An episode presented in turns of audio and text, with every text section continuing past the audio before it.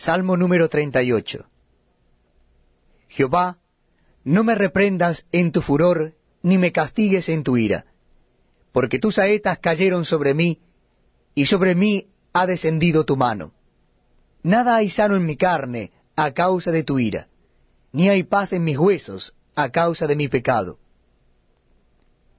Porque mis iniquidades se han agravado sobre mi cabeza, como carga pesada se han agravado sobre mí. Hieden y supuran mis llagas a causa de mi locura. Estoy encorvado, estoy humillado en gran manera. Ando enlutado todo el día, porque mis lomos están llenos de ardor, y nada hay sano en mi carne. Estoy debilitado y molido en gran manera, gimo a causa de la conmoción de mi corazón. Señor, delante de ti están todos mis deseos, y mi suspiro no te es oculto. Mi corazón está acongojado, me ha dejado mi vigor, y aun la luz de mis ojos me falta ya.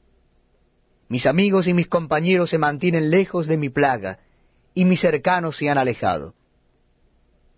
Los que buscan mi vida arman lazos, y los que procuran mi mal hablan iniquidades, y meditan fraudes todo el día.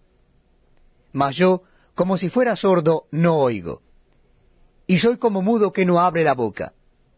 Soy pues como un hombre que no oye, y en cuya boca no hay reprensiones.